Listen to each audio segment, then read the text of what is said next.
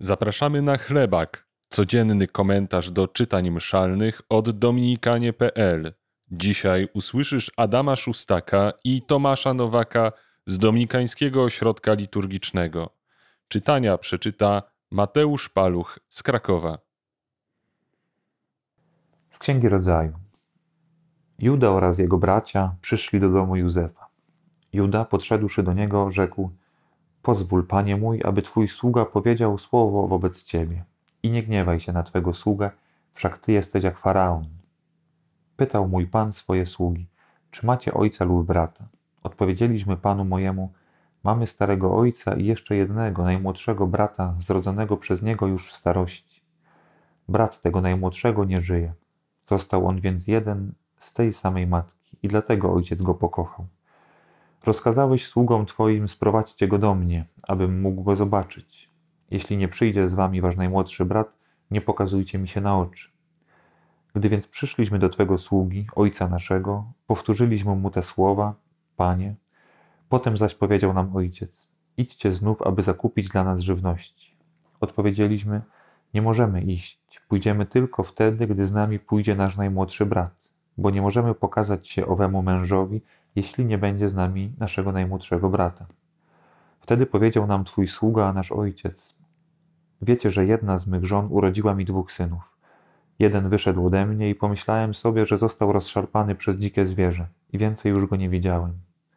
Jeżeli i drugiego mi zabierzecie i spotka go jakieś nieszczęście, to sprawicie, że moja siwizna zstąpi do Szeolu wśród niedoli. Józef nie mógł opanować wzruszenia i wobec wszystkich, którzy tam byli, zawołał: Niechaj wszyscy stąd wyjdą.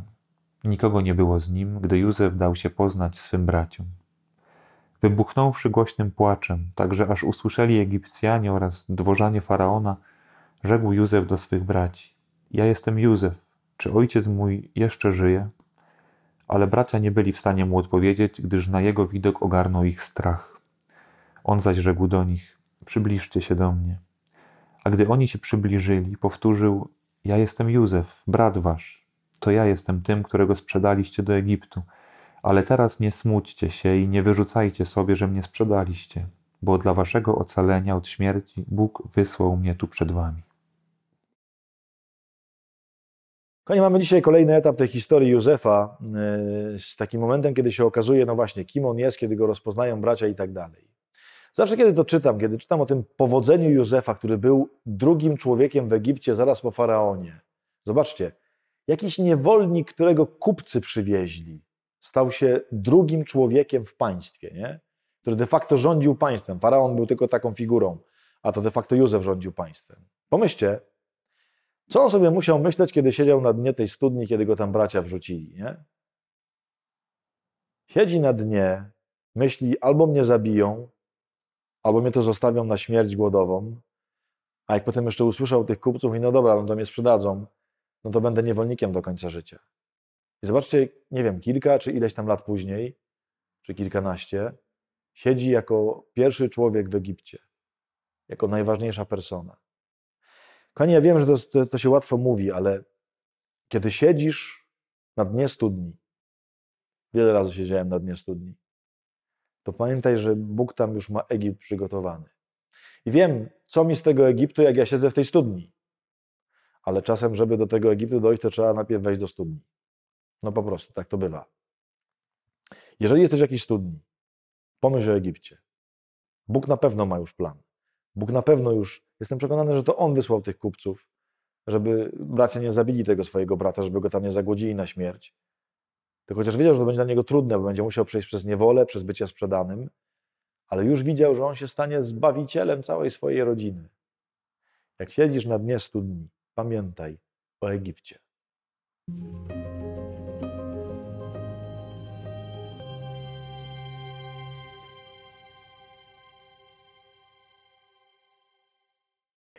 Z Ewangelii według świętego Mateusza. Jezus powiedział do swoich apostołów: Idźcie i głoście, bliskie już jest Królestwo Niebieskie. Uzdrawiajcie chorych, wskrzeszajcie umarłych, oczyszczajcie trędowatych, wypędzajcie złe duchy. Darmo otrzymaliście, darmo dawajcie. Nie zdobywajcie złota ani srebra, ani miedzi do swych trzosów. Nie bierzcie w drogę torby, ani dwóch sukien, ani sandałów, ani laski. Wart jest bowiem robotnik swej strawy. A gdy przyjdziecie do jakiegoś miasta albo wsi, wywiedzcie się, kto tam jest godny i u niego zatrzymajcie się, dopóki nie wyjdziecie. Wchodząc do domu, przywitajcie go pozdrowieniem. Jeśli dom na to zasługuje, niech stąpi na niego wasz pokój. Jeśli zaś nie zasługuje, niech pokój wasz powróci do was. A jeśli by was gdzieś nie chciano przyjąć i nie dano posłuchu słowom waszym, wychodząc z takiego domu albo miasta, strząśnijcie proch z nóg waszych. Zaprawdę powiadam wam, ziemi sodomskiej i gomorejskiej lżej będzie w dzień sądu niż temu miastu. Jak słyszymy o tym, że bliskie jest Królestwo Boże, to potem pada wiele razy słowo darmo, darmo, darmo. A często słyszymy w tym świecie, że nie ma nic za darmo. Jezus mówi inaczej. Są rzeczy za darmo. To są takie rzeczy, które otrzymujecie ode mnie. Nie musicie zarabiać, nie musicie zasługiwać, nie musicie płacić, y, żeby otrzymać łaskę, żeby otrzymać miłość. Co w moim i w Twoim życiu jest za darmo? Myślę, że to ważne pytanie.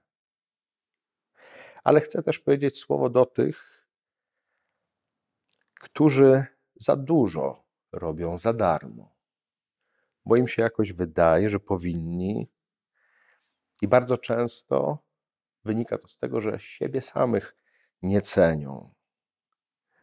Tutejż pada to zdanie: wart jest robotnik swojej strawy, czyli że nie wszystko ma być za darmo.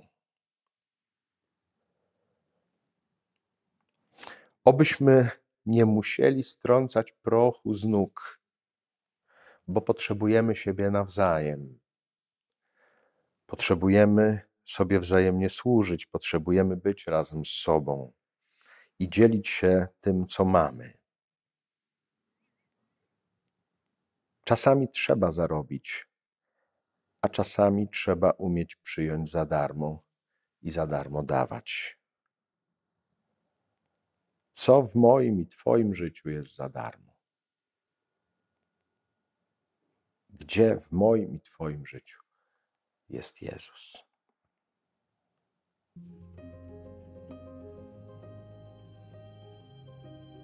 Ta seria nie powstałaby bez wsparcia patronów. Dziękujemy.